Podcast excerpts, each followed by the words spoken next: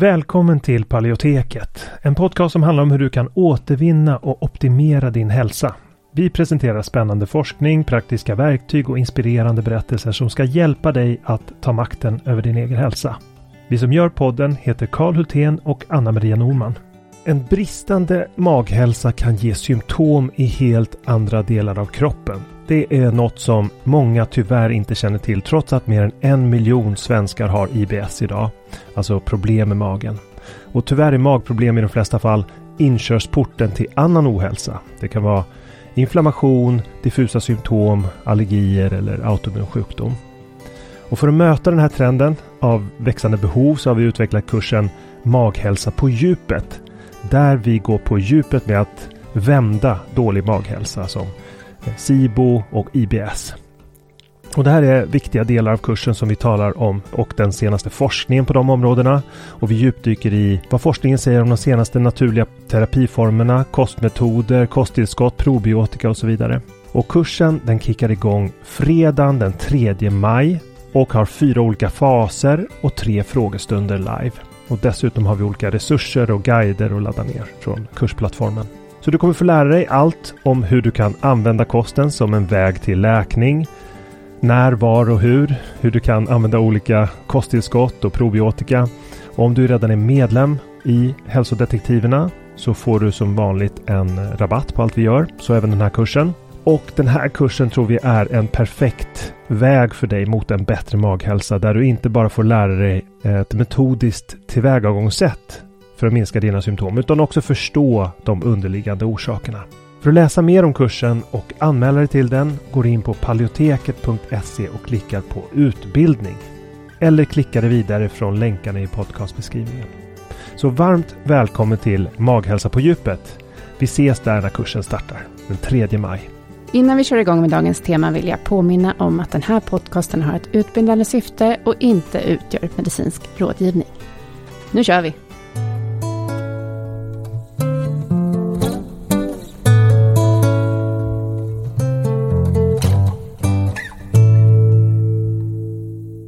Problemet med vintern och hösten har länge varit hur vi ser på den. De flesta föredrar den bekväma och lätta sommaren där all aktivitet är möjlig, enkel och praktisk. Men faktum är att vintern och hösten med lite kunskap och smart planering kan göras till ett lyft för din hälsa. Eftersom kylan den erbjuder unika möjligheter som inte finns under någon annan årstid. Så nu är det dags för lite nya aktiviteter, justerad rutin, vissa kosttillskott kanske och andra höstliga vanor som förbereder kroppen och själen för vintern. Det är vad dagens avsnitt ska handla om. Ja, Hej Anna-Maria! det låter ju superintressant. Ja. Det här vill jag väldigt gärna prata om. Ja, vi har ju verkligen, vi är full fart med vinterförberedelserna själva här. Ja. Och har ju varit borta länge. Det kanske Borta från kanske podden länge, inte borta från världen. Ja, vi kanske bör säga något när vi har varit borta så här länge. Ja, du har i alla fall varit borta i sex månader. Ja. Jag har varit borta i tre månader, för att jag gjorde några, gjort några intervjuer också. Men eh, vi har ju, ja dels har vi fokuserat på vårt medlemskap, Hälsodetektiverna. Och anledningen till att vi inte har fokuserat på podden har ju varit att vi har behövt fokusera ehm, på, ja, på någonting. Och då valde vi Hälsodetektiverna. Eftersom vi också köpte ett renoveringsobjekt Mm. som vi då också har behövt jobba med. Det är en sån där klassiker. Alltså att människor varnar. Det är en sån sak som människor varnar för.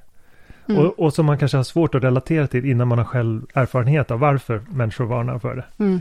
Men det har vi ju fått erfara hur det kan vara att försöka eh, göra två eller tre heltidsjobb parallellt. Det är svårt alltså. Ja. Och eh, att börja gräva i ett, en renovering, eh, det kan man liksom inte förutse vad det är, utan man börjar och så öppnar man en vägg och så bara, oj, här kanske vi skulle byta isolering. Och Mm. oj, här kanske vi skulle göra om all elen.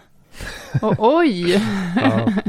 ja, det har varit mycket helt enkelt. Men nu Mm. är vi tillbaka på banan. Det börjar äntligen klarna lite Mm. i arbetssituationen. Mm. där. Vi har inget Men kök, men det behöver man inte ha. Det kommer, Det kommer snart. vi kommer få hjälp med det. Så, Ja, nej, men vi har ett provisoriskt och faktiskt idag så ska ju, nu har vi lite roliga saker som anknyter lite grann till det här som vi ska prata om idag med vinter-wellness som vi kallar det Mm. för. Med ehm, just värmeterapi. Mm. Det ska ju vi få hemma framöver. För jag ska köpa ett bastuaggregat idag. Jag ska åka Ja. iväg om några timmar. Ska åka långt och köpa ett eh, vedeldat bastuaggregat. Mm. Så nu blir det eh, värmeterapi. Vi ska prata om lite fysiologin kring det det. i, i dagens avsnitt.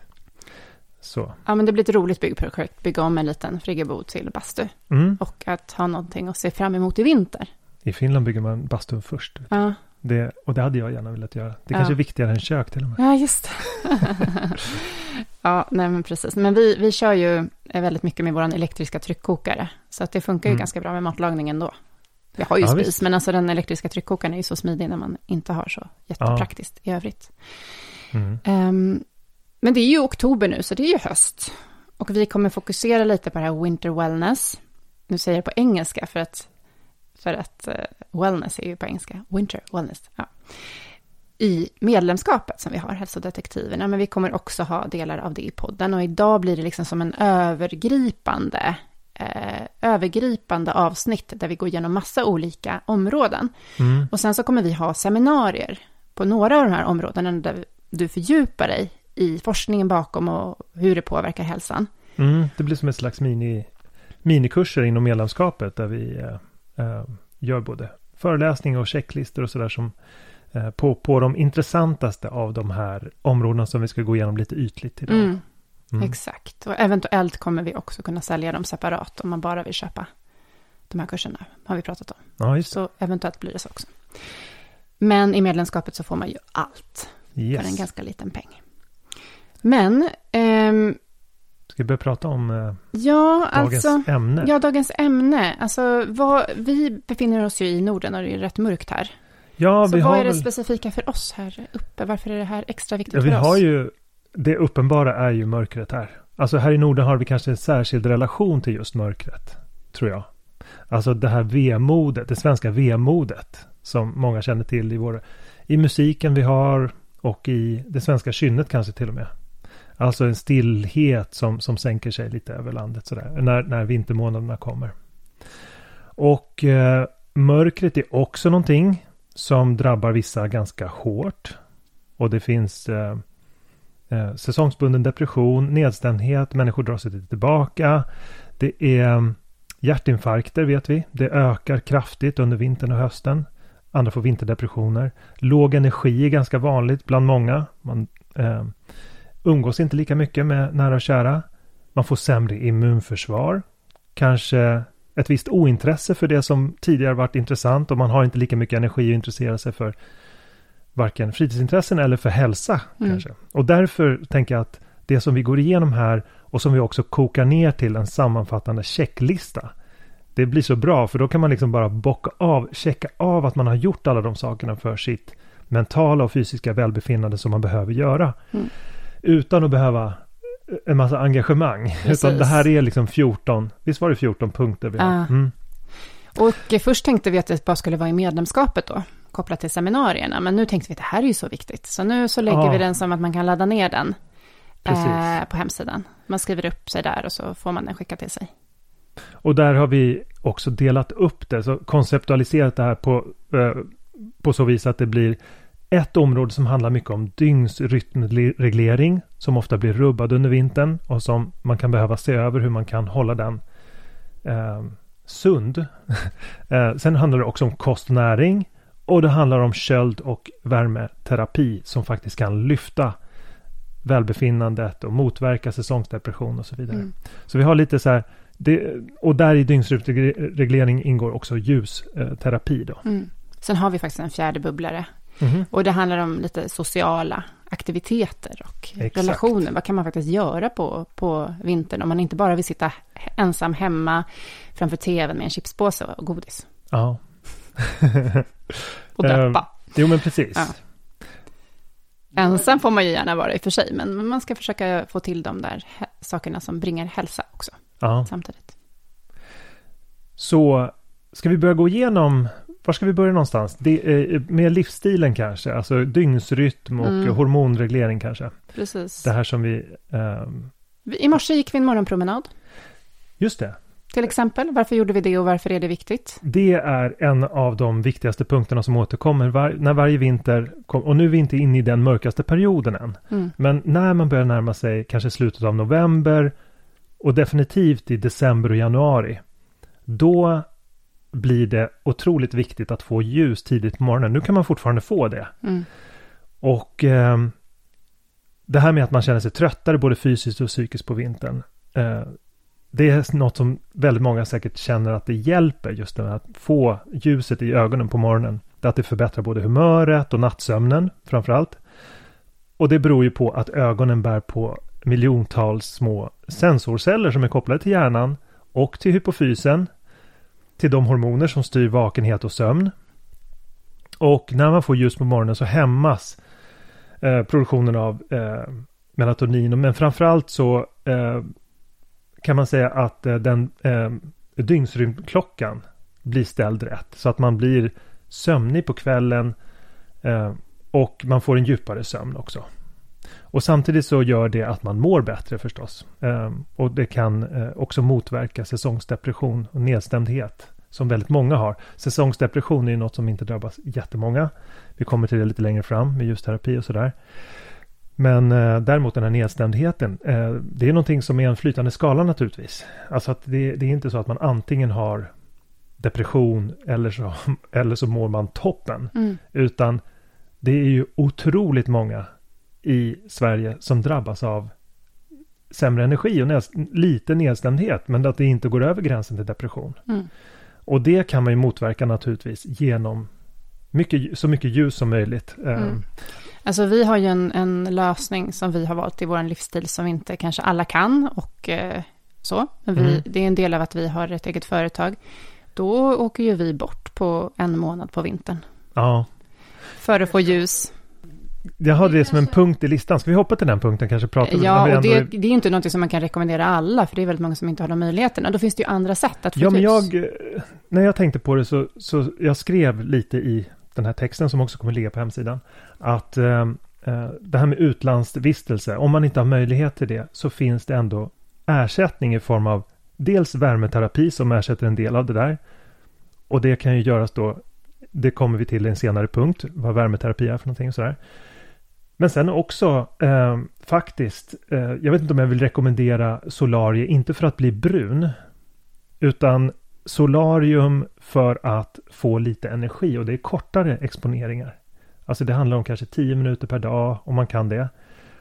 Eller kanske en längre då per vecka. Det här är ju väldigt kontroversiellt för det kan öka risken för melanom här, eh, när det är solarier. Samtidigt så eh, är UV-strålningen eh, en, en ehm, just solariet är en sak som kan bidra till, om man kan hitta ett solarium som, som ger UVB-strålning så kan man ju få D-vitamin av det. Och man kan också eh, få mer energi faktiskt av Alltså hur, hur huden och ljusmottagningen i huden står i relation till välbefinnande och hormonproduktion. Det är någonting som vi lär oss allt mer om. Och det, det kan definitivt påverka välbefinnandet i rätt riktning mm. att få den typen av ljus. Mm.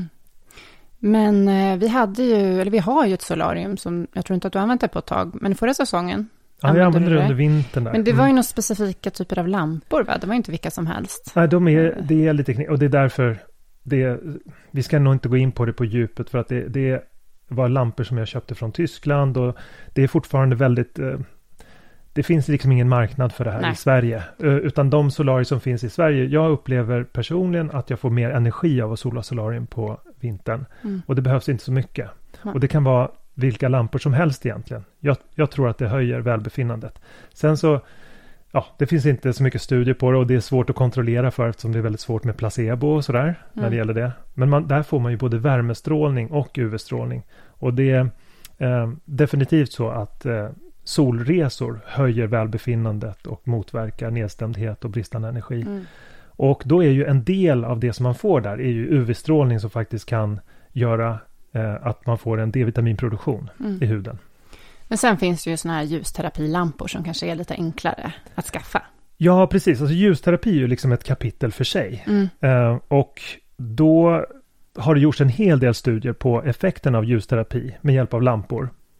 Och eh, det gjordes ganska nyligen en stor genomgång av forskningsläget där. De eh, gick igenom 20 kliniska prövningar på ljusterapi. Och då kunde man konstatera att det fanns en tydligt positiv effekt på flera typer av eh, olika depressiva tillstånd. Säsongsbunden eh, depression är väl den vanligaste. Och den drabbar omkring 5% av befolkningen om jag inte minns fel. Eh, och de flesta är kvinnor.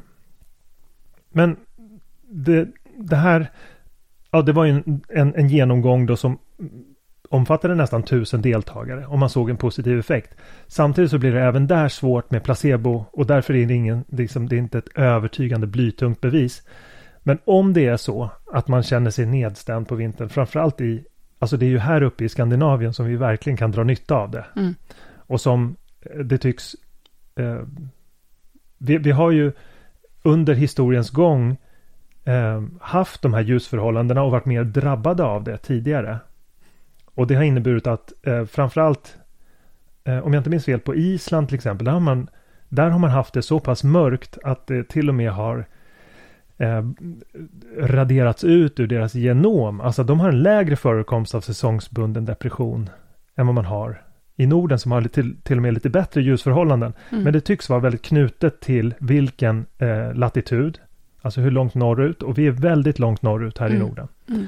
Så att här är um, här kan man ju verkligen dra fördel av ljusterapi och det behöver inte vara några dyra apparater alla gånger, utan det kan ju vara att bara försöka få starkt ljus. Mm. Vi har ju till ögonen. och med använt vår egen eh, lightbox. Ja, men exakt. Som vi har för att fota den, mat. det, ja, men precis. Det är en sån här LED, det, det är som en fotobox som man kan mm. fotografera mat i och den har väldigt starkt ljus. Så man kan sätta den på skrivbordet och så lyser den rakt upp i ansiktet. Mm. Och det fungerar för att eh, eh, vad ska man säga, göra lite nudging på dygnsrytmregleringen, höja energin så att man inte får den här tröttheten och nedstämdheten. Jag kan också länka en bra, eh, en bra sån ljuslampa i blogginlägget där. Bra. För mm. att eh, det, allt det vi pratar om nu finns ju i det här långa blogginlägget som du har skrivit. Ja. Vi, vi pratar liksom utifrån det. Eh, och i checklistan. Ja, exakt, som finns att ladda ner. Men sen är det ju så att eh, vi pratade om det här med morgonpromenader. Mm. Nu kanske vi rör oss lite utanför det här som har att göra med dygnsrytm. Men att få den här rörelsen varje dag är ja, ju men den också. hör nog dit, tro, ja. tycker jag. Alltså ja. att när man får en, en ordentlig rörelse tidigt på morgonen så visar man, man alla, alla de här sakerna det är inte bara ljus som bidrar till att reglera dygns, dygnsrytm, utan när man får aktiviteten också. Mm. Det blir extra stark signal, så att bara hitta tid för aktivitet och fysisk ansträngning tidigt på dagen, det är jättebra. Men man kan ju förstås eh, få möjlighet att och, och anstränga sig fysiskt om man kan pendla till jobbet eller få träning på annat sätt. Men så ljuset är såklart den viktigaste signalen som mm. kan verka för man får höja sin energi på det sättet. Men att under vintern försöka hitta nya vägar till daglig aktivitet i alla fall. Och det finns ju ganska unika möjligheter till det i, i Sverige. Som, mm. eh, om det är skridskor och skidor och sådär senare mm. på säsongen. Men att också ha rätt utrustning för att fortsätta komma ut i promenad. Dubbar. Ja, alltså mm. jag som går varje dag året om utan, utan undantag. Jag märker ju hur eh, morgonpromenadandet sjunker ju. Mm. Eh, framförallt när vi bodde där det var lite mer människor omkring. Så såg man hur människor försvann när det var dåligt väder. Och det behövs inte. För det finns inga dåligt Det finns bara dåliga, dåliga kläder. kläder. Exakt. Eh, och det är ju helt 100% sant. Alltså fram med eh, polypropylenunderstället. Fram, fram med ja. fleecetröjan och vindjackan, mössan. Ett par bra vantar. Det är lite roligt här där vi bor nu, för vi har flyttat till Tyresö, till ett område som håller på att byggas, liksom bygg, det börjar bli kommunala vägar här, så det är liksom fortfarande lite lantligt. Mm. Det finns ingen belysning på kvällarna. Just det, de har inte satt på. Nej, men folk går ju med de här, jag tycker folk är väldigt duktiga ändå. Går, de går med sina reflexvästar och mm. sådär. Är, man ser ju samma personer hela tiden. Det är ju ändå ja, bara hundägarna är ju ändå plikttrogna. Ja. Av, liksom, de, de är tvingade av sina familjemedlemmar. men en annan sak som är viktig, och jag tänker särskilt för kanske de som är pensionärer eller eh, sjukskrivna eller sådär, som inte har tydliga rutiner och tider att förhålla sig till mm. så är det ju ändå viktigt att hålla det här med regelbundenheten för sömnens skull. Ja. Eh, och eh, att inte lägga sig för sent utan försöka hålla sina tider. Det är så viktigt. Ja. Eh, för det är ytterligare en sak som, som verkar för att ha en sund, sund dygnsrytmreglering när ljuset minskar. Och det här blir viktigare i november förstås. Det, det är inte riktigt dags än för den här eh, dysregleringen som blir, den här felregleringen som blir när ljuset försvinner. Men om man har en väldigt, väldigt regelbunden rytm, eh, tider fungerar också för att ställa dygnsrytmen rätt och, och göra så att man sover bättre, djupare mm. och inte blir lika trött på dagarna. Så nu är det inte tid att slarva eh, med eh, eh, nu är det verkligen inte tid att slarva med tiderna Nej. och särskilt inte om man har eh, väldigt mycket morgontrötthet till exempel. Vissa som får väldigt, blir väldigt påverkade av, som vars eh, vars sömnhormonnivåer inte justeras lika starkt av ljuset. Eh, de har också lite större känslighet för det här med säsongsbunden depression. Mm. Det märker man av vem man är. Eh, mm. Men jag tänker att eh, det finns så många saker som kan göra att man eh, slutar ha den här regelbundenheten på vintern. För att om man tänker sig att det är mörkt, det blir mörkt klockan tre. och det är liksom ingen skillnad på klockan tre eller klockan 24 på kvällen. Så man blir liksom lite blasé när det gäller det här med, med uh, mörker och ljus. Mm. Uh, så det handlar ju om att ställa klockan helt enkelt och bestämma ja. sig för vilka tider. Det är en väldigt stor fördel på, på vintern. Men vi hade ju en, liten, en annan lite mera organisatorisk samhällsförändringspunkt som jag bara vill slänga in här, kopplat mm. till mhm. dygnsrytm. Vi hade ju en idé om att man bara skulle styra om allting. Uh, så att arbete, dagen, alla barn är lediga på dagen. Mm. Och alla myndigheter är stängda på dagen när det är ljust. När du berättade om det här förslaget så tror jag att jag bara satt och nickade för att jag var så morgon, morgontrött. Du tyckte inte det var ett bra förslag? Jag, vet, jag tror säkert att det skulle komma någon invändning som vi inte har tänkt på. Jag har en väldigt stark känsla av att det finns väldigt... Men så att man får vara ute på dagen, det var det jag menade. Ja. För det är väldigt tråkigt att gå från jobbet klockan fyra fem och så mm. är det mm. mörkt. Jo, det är det ju. Då blir ju alla sjuka, deprimerade. Och jag tror Samtidigt så finns det kanske bara mitt i den djupaste vintern där så finns det väl bara fem ljustimmar att disponera. Ja, och då ska man vara ute. Och då är det mörkt både på morgonen och på kvällen. Exakt, det är därför man ska vara ledig på mitten. Ah. Det är som siesta, fast omvänd siesta. Omvänd siesta. Mm. Okay, okay. Men det var inte en punkt på den här listan. Får komma ihåg var ni hörde det först. Nej, men sen mm. har vi ju nästa kategori och det är kost och näring. Mm. Och då vill jag bara säga att vi har ju en hel del på hemsidan. Jag tänkte att jag ska länka till de poddarna och de blogginläggen som mm. finns. Eh, för att eh, vi har ju gjort en serie kring eh, näring för immunförsvaret. Mm. Ehm, som är väldigt intressant, som finns i podden. Jag, jag eh, kan återkomma till vilka avsnitt det är. Och det är ju särskilt viktigt nu eftersom alla bör börja ta ett D-vitamin. Mm. Alltså börja ta ett D-vitamintillskott åtminstone under höst och vinter. Mm ungefär, ja men den, den eh, generiska rekommendationen är 2000 internationella enheter per dag. Och om man märker att man får eh, varenda förkylning och influensa och magsjuka eller bara känner sig nedstämd så kan det ju vara kopplat till att man har för lågt D-vitamin. Då kan man ju mäta det. Mm.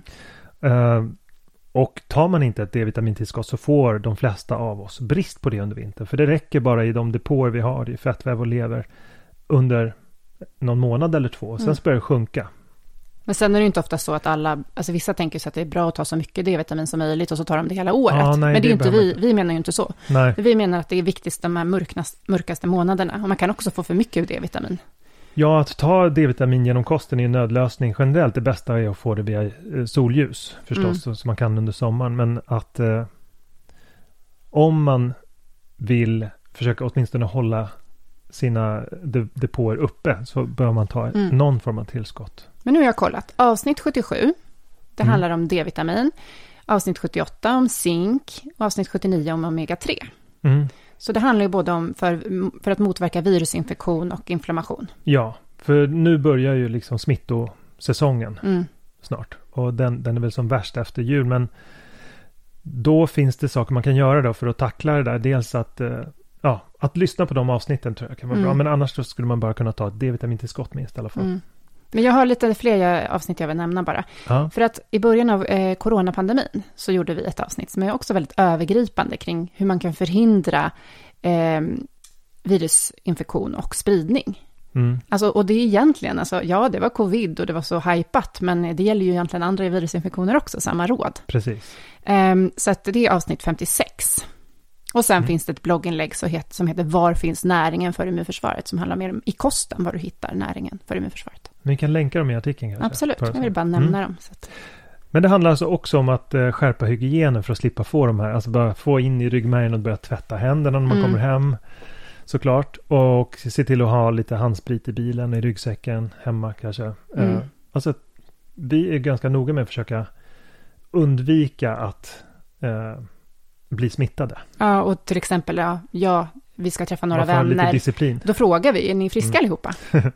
ja, precis. Ja, ja lilla, lilla barnet på ett och ett halvt har, är lite snorig och lite haft feber för en dag sedan. Man bara, okej, okay, starka virus, de vill man inte ha. Nej, och det här är ju, jag menar, det är klart att, jag menar förkylningar, det är, det är inte farligt liksom, men Däremot om man då har lite problem med sitt immunförsvar så kan det ju däremot de här magsjukorna vara, ja. vara riskabla. För de kan trigga skov, de kan sätta tarmfloran ur spel.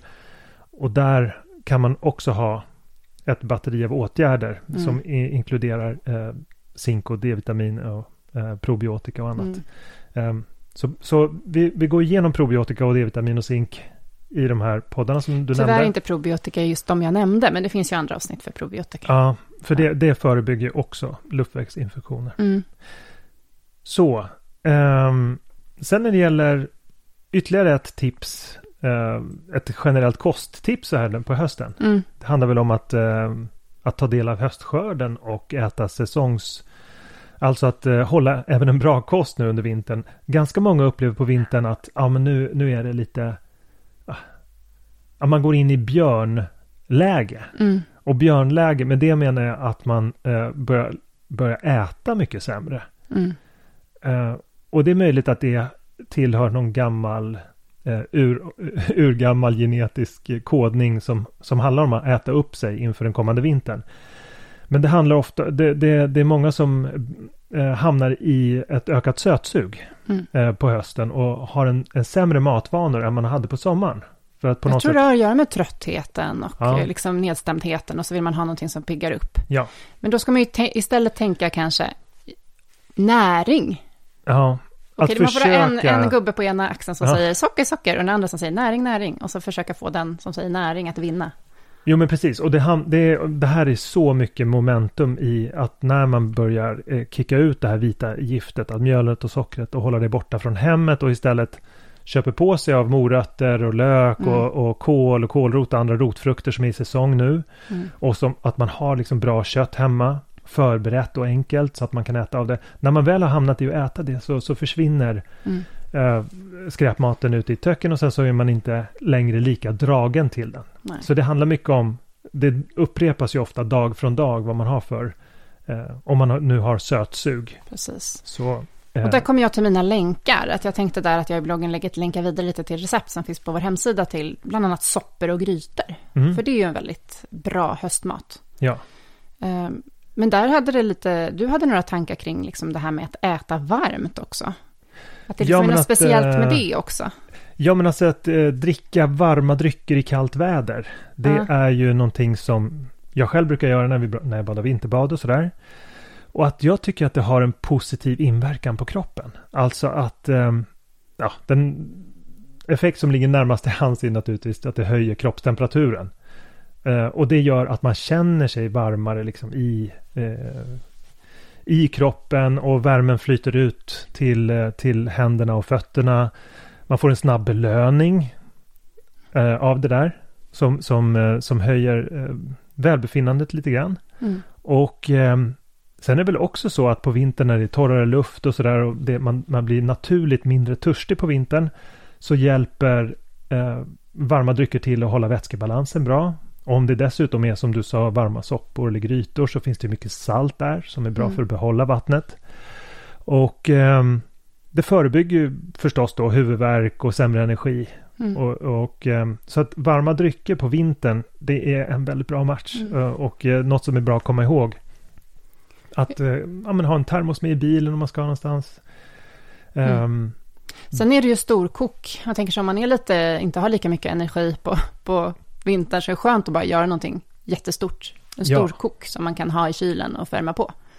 Vi Gärna med någon så här benbuljong så att ja. man också får en välgörande effekt på magen. Ja, vi gör ju det. Mm. Alltså vi har ju standard liksom att göra, men kanske tillagar en kyckling i tryckkokaren och sparar benen, kokar lite till, silar av, slänger i massa rotfrukter, mixar. Mm. Alltså det finns liksom ett flöde i det där.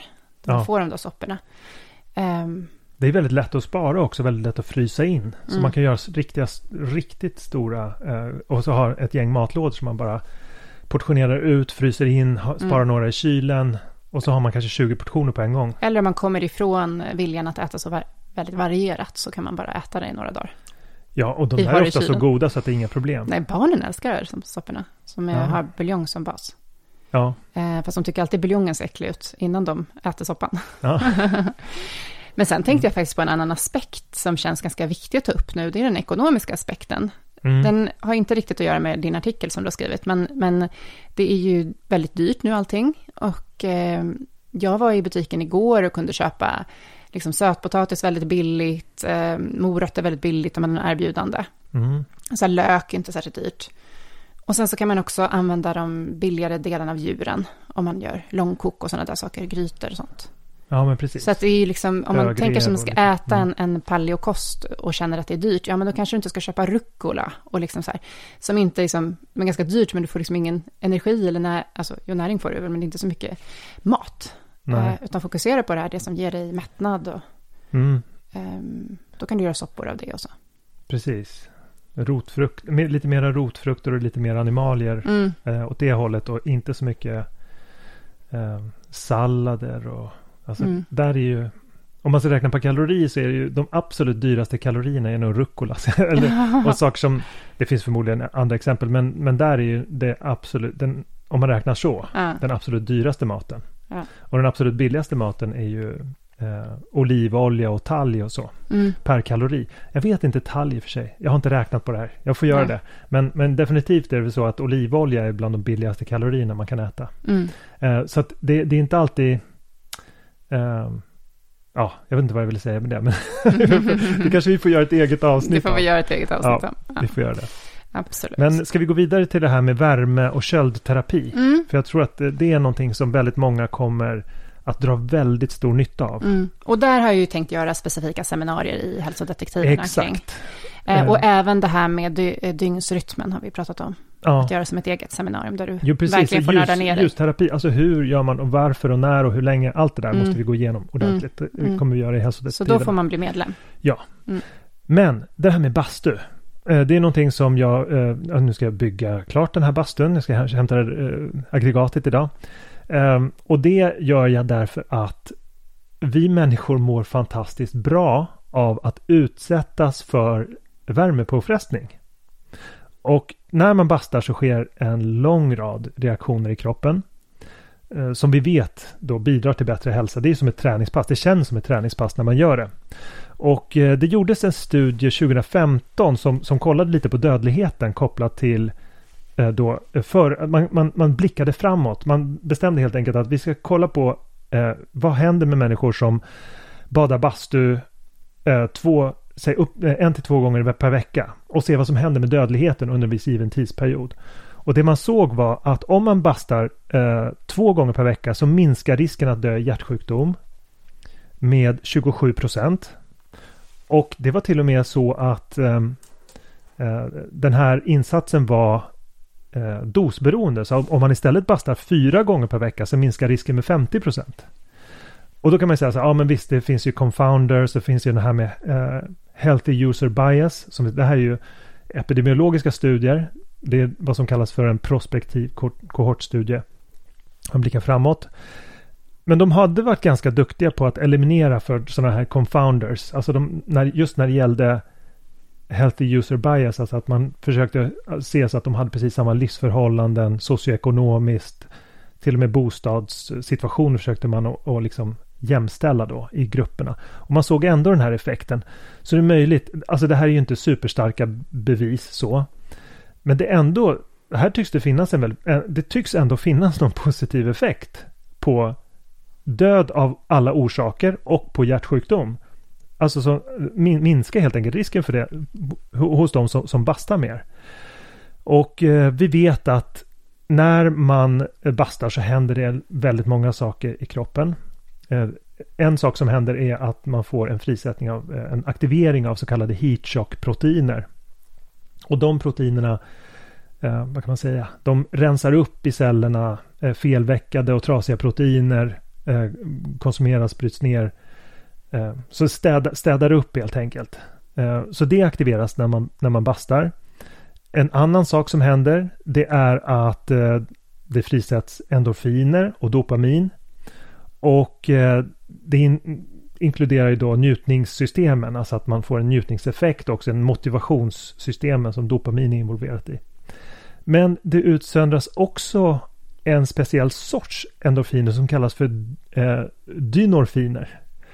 Och de har effekt på, på de här opiatreceptorerna i hjärnan så att man gör dem känsligare. Så att man, man blir helt enkelt mer mottaglig för njutningseffekten av andra saker.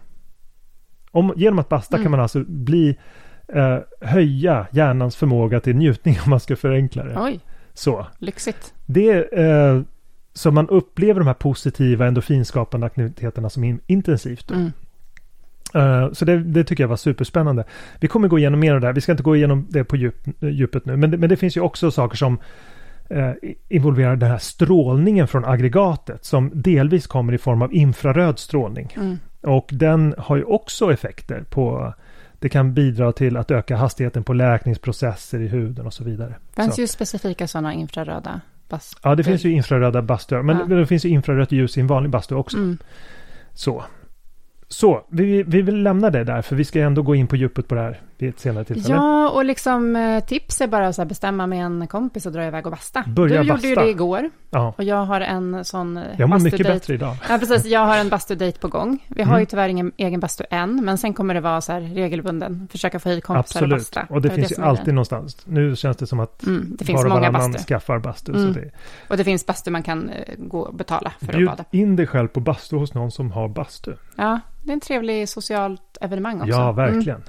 Perfekt. Eh, men jag tänker också, bastu känns ju som en lite lättare sak än ett annat område som vi ska prata om nu. Jag tänker att det är fler som kan tänka sig att basta ja. än att göra nästa sak. Ja. Och det är ju att kallbada.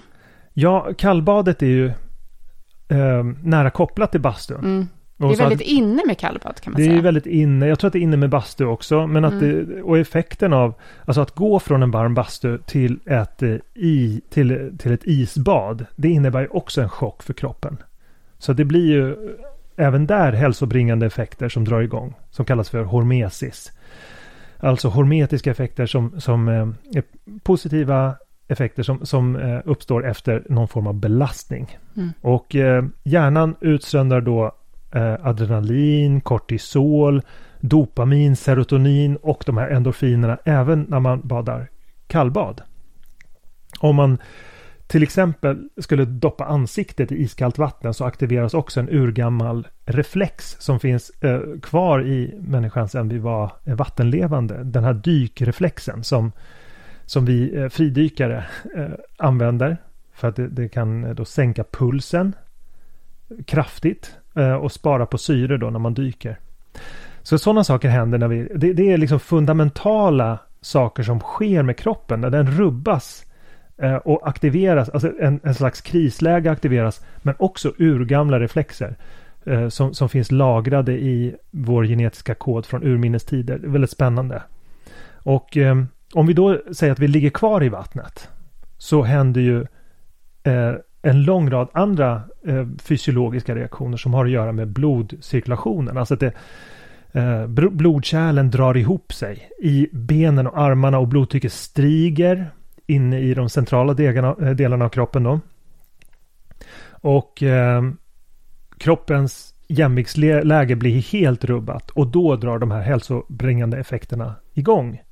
Så eh, då vet vi att det finns en stor del, eh, det finns hälso, hälsobringande positiva hälsoeffekter.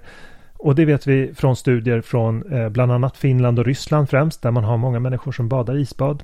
Eh, och eh, där pekar de här studierna på lägre risk för infektioner, minskad inflammation, bättre stresstålighet och ehm, också till exempel en studie från, ehm, en studie från 2004 där man utvärderade eh, vinterbadares humör och sinnesstämning före och efter badsäsongen. Och där såg man att eh, när man jämförde med kontrollgruppen så hade de som vinterbadade betydligt bättre eh, välbefinnande, aktivitetsgrad, humör. De hade bättre minne och energi. Mm. Och den här effekten den ökade bara ju längre in på vinterbadsäsongen man kom då. Mm. Och eh, vinterbadare som upplever symptom av reumatism och fibromyalgi och liknande och astma upplever att de symptomen blir bättre. Vi ska gå igenom ännu mer av den här, stud eh, den här forskningen och hur man kan göra. Mm. Alltså hur mycket, hur länge, på ja, vilket jag sätt. tänker så här, vissa kanske kan känna, särskilt om de har olika hälsobesvär, att det kan finnas risker. Så jag tänker, vi kommer ju gå igenom hur man gör. Ja. Eh, de här hälsoeffekterna som du pratade om, hur man gör och hur man kan förebygga att det uppstår eh, problem, ja. tänker jag. Och vilka grupper som kanske inte ska göra det, eller hur man ska tänka där. Ja, man kan, det handlar ju väldigt mycket om längd också, tidslängd. Ja. Hur mycket påfrestning det blir. Ja, precis. Så att bara ta ett steg, steg ner och sen andas tio andetag och sen gå upp. Ja, men precis. Det där är så svårt. Jag tror vi får gå igenom det lite mer i detalj, mm. för det där skiljer sig beroende på var man befinner sig i, på sin vinterbadarresa. Hur mm. mycket man behöver och hur mm. ofta. Jag tror att vi går igenom det eh, mm när vi, när vi fördjupar oss i det seminariet. För här finns det så himla mycket att säga. Mm. Vi skulle ju bara nu gå igenom en, rad, eh, en lista här ja, för att ta exemplen. Precis. Så börja med vinterbad helt enkelt. Mm. Och så, så försök att... Så kommer ni till seminariet sen. Och... och kom till seminariet sen. ja. För nu kan man ju faktiskt börja också, för att det är ju kallt i vattnet. Det är inte vinterbad, ja. men det är höstbad. Det har varit tillräckligt kallt. Mm. Jag, jag, tycker att det ska vara under 15 grader i alla fall. För det, som, det måste vara tillräckligt kallt för att rubba jämviktsläget i kroppen. Mm. Så någonstans under 15 grader. Och det har det varit ett bra tag nu. Men du har ju haft en ambition, du har inte gjort det alla dagar, men du har haft en ambition att promenera, under din morgonpromenad ta ett dopp. Ja, precis. Och sen gå upp. Ja, men jag, upp, du började jag med det. började med det. Mm. Um, för tre veckor sedan kanske det var. Och jag har gjort ett antal månader. Problemet har varit att jag gillar ju att gå i ganska tunna kläder när jag går morgonpromenaden. Då får man inte upp värmen ordentligt. Då har jag liksom har varit lite kall i händer och fötter mm. på morgonen. Så att då, då, skulle jag egentligen behöva göra som jag gjorde när jag vintersimmade. Att jag hade på mig ordentliga termobyxor och en dunjacka. Mm. Innan. För det hade jag alltid på mig innan. För att få upp kärn, eh, temperaturen i, i kroppen. Mm. Så att det passar inte riktigt med min morgonpromenad. Jag måste komma på någon, jag har inte löst det rent praktiskt hur jag ska Nej. kunna få till det på morgonpromenaden. För då måste jag kanske lufsa omkring och se ut som Michelin-mannen. Förhoppningsvis har du löst det till seminariet så du kan berätta hur ja, du gjorde. För det är en väldigt bra grej. Och jag, jag, men, men det är nästan oundvikligt att man behöver ha väldigt tjocka kläder innan, tycker jag. Mm. Och det måste man såklart ha efter också. Framförallt efter. Ja. Uh, om man ska bada utan, när man har bastun, då har man ju en naturlig temperaturhöjning som gör att det är jättelätt att bada vinterbad. Det är en helt annan sak.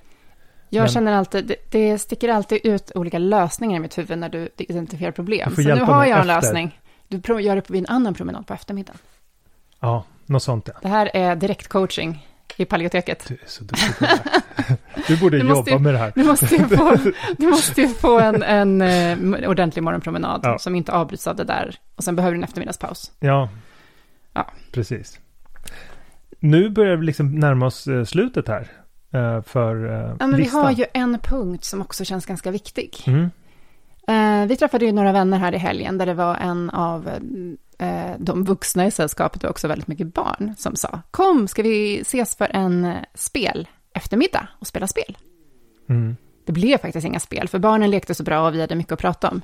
Men jag tänker så här, att hitta olika sådana eh, saker som man gör tillsammans, som är trevliga att göra på hösten och vintern, som är kanske lite eh, lugnare, man behöver inte vara ute så länge, man kanske är ute lite, inte nu när det är så fint väder, men sen när det är kallt. Mm. Då är man ute, man kanske inte är ute lika länge, för att alla fryser. Så vad ska man göra när man kommer in? Ja, du får ju ja. vara inomhusaktiviteter ja, ofta. Sällskapsspel, ja. bjuda på en mustig gryta, filmkvällar. Just det, sånt där eh, häng som inte är så kravfyllt musik. också. Mm. Att man kanske kunde gå över nu när människor, många har väl mindre, mindre social energi. Mm. På hösten det är både mycket mer att göra och mindre energi som står till buds. Och då att ha liksom lite så här lågkravsinteraktioner, alltså häng som inte är att man ska göra en picknick ut i parken, ut med filtar, hem och, alltså, mm. som inte behöver vara så avancerat, utan mm. bara kanske någon så här hänga mm. och göra någon sån här uh, kvällsknytis mm. med middagen. Om man känner att man är en person som mår bra av att träffa andra människor, då ska man försöka att se till att göra det lite i alla fall. Ja. Så att man inte bara blir för trött och stänger in sig. Ja. För då kommer man ju bli nedstämd av den anledningen. Det påverkar välbefinnandet väldigt mycket. Mm. För många. Men vad Ska roligt, dra- då har vi ju betat av alla de här punkterna. Vi drar ett Ja. streck där. Men, men jag tror att man behöver kanske bara kolla igenom den här checklistan och kolla vilka grejer man redan gör bra och vilka man man behöver lägga till. Mm. Så Ladda gå, ner den. gå in och ladda ner den på Jag tänker att vi, gör, vi lägger en länk i podcastbeskrivningen. Ja. Eh, och sen så finns den under det här blogginlägget eh, på det här temat då, Winter, Winter Wellness på mm. Ja, Ehm, och sen vill vi ju återigen påminna om att gå jättegärna med och bli medlem i Hälsodetektiverna. Där kommer vi ju ha de här seminarierna, men vi har också frågetrådar en gång i veckan där du besvarar frågor i forumet, hälsofrågor om allt möjligt. yes. Senast handlade det om SIBO, överväxta bakterier i tunntarmen. Mm, Så att allting handlar ju inte om, om de här sakerna, utan kost Nej. och hälsa. Och vårt fokus är ju ganska mycket kring frågorna, handlar ju ofta om kost ja, eh, och maghälsa och sådär. Men vi vill ju göra, skapa de här positiva synergierna ja, med kost och livsstil. Så att precis. man inte bara eh, nördar ner sig i tarmbakterier hela tiden. Ja, Utan allting och de, det samverkar. känns ju som att de här punkterna som vi ska gå igenom under hösten i, i seminarierna och de här mini, minikurserna som det blir rent av. eh, Det känns som saker som man lägger som ett ytterligare lager som faktiskt höjer välbefinnandet aktivt. När Mm. vi går in i den här mörka säsongen som innebär en belastning så finns det små lyckopiller i form av olika typer av aktiviteter. Mm. Så det är någon slags eh, naturliga lyckopiller som fungerar. Och det, fin- det finns ju ett antal sådana. Mm. Eh, och vi har gått igenom några stycken. Vi kommer gå igenom eh, fler. Mm. Eller fördjupa oss i de här i alla Ja, fall. och Mm. fördjupa oss i de här. Mm. Och hur, framförallt hur man kan göra dem rent praktiskt. Mm.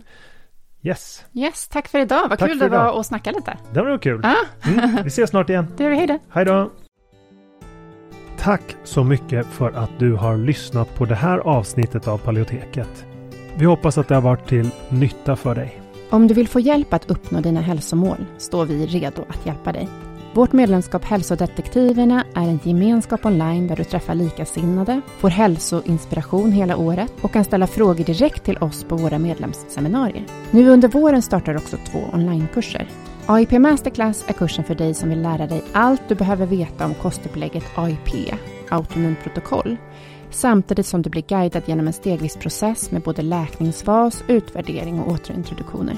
Sen har vi kursen Maghälsa på djupet som riktar sig till dig med IBS och misstänkt eller konstaterad SIBO. Vi fokuserar helt på vad du kan göra med kost, livsstil och strategiskt utvalda kosttillskott. För dig som föredrar att läsa finns också våra fyra böcker. Besök paleoteket.se för att veta mer och glöm inte att prenumerera på vårt nyhetsbrev. Du hittar länkar i beskrivningen till podcastavsnittet.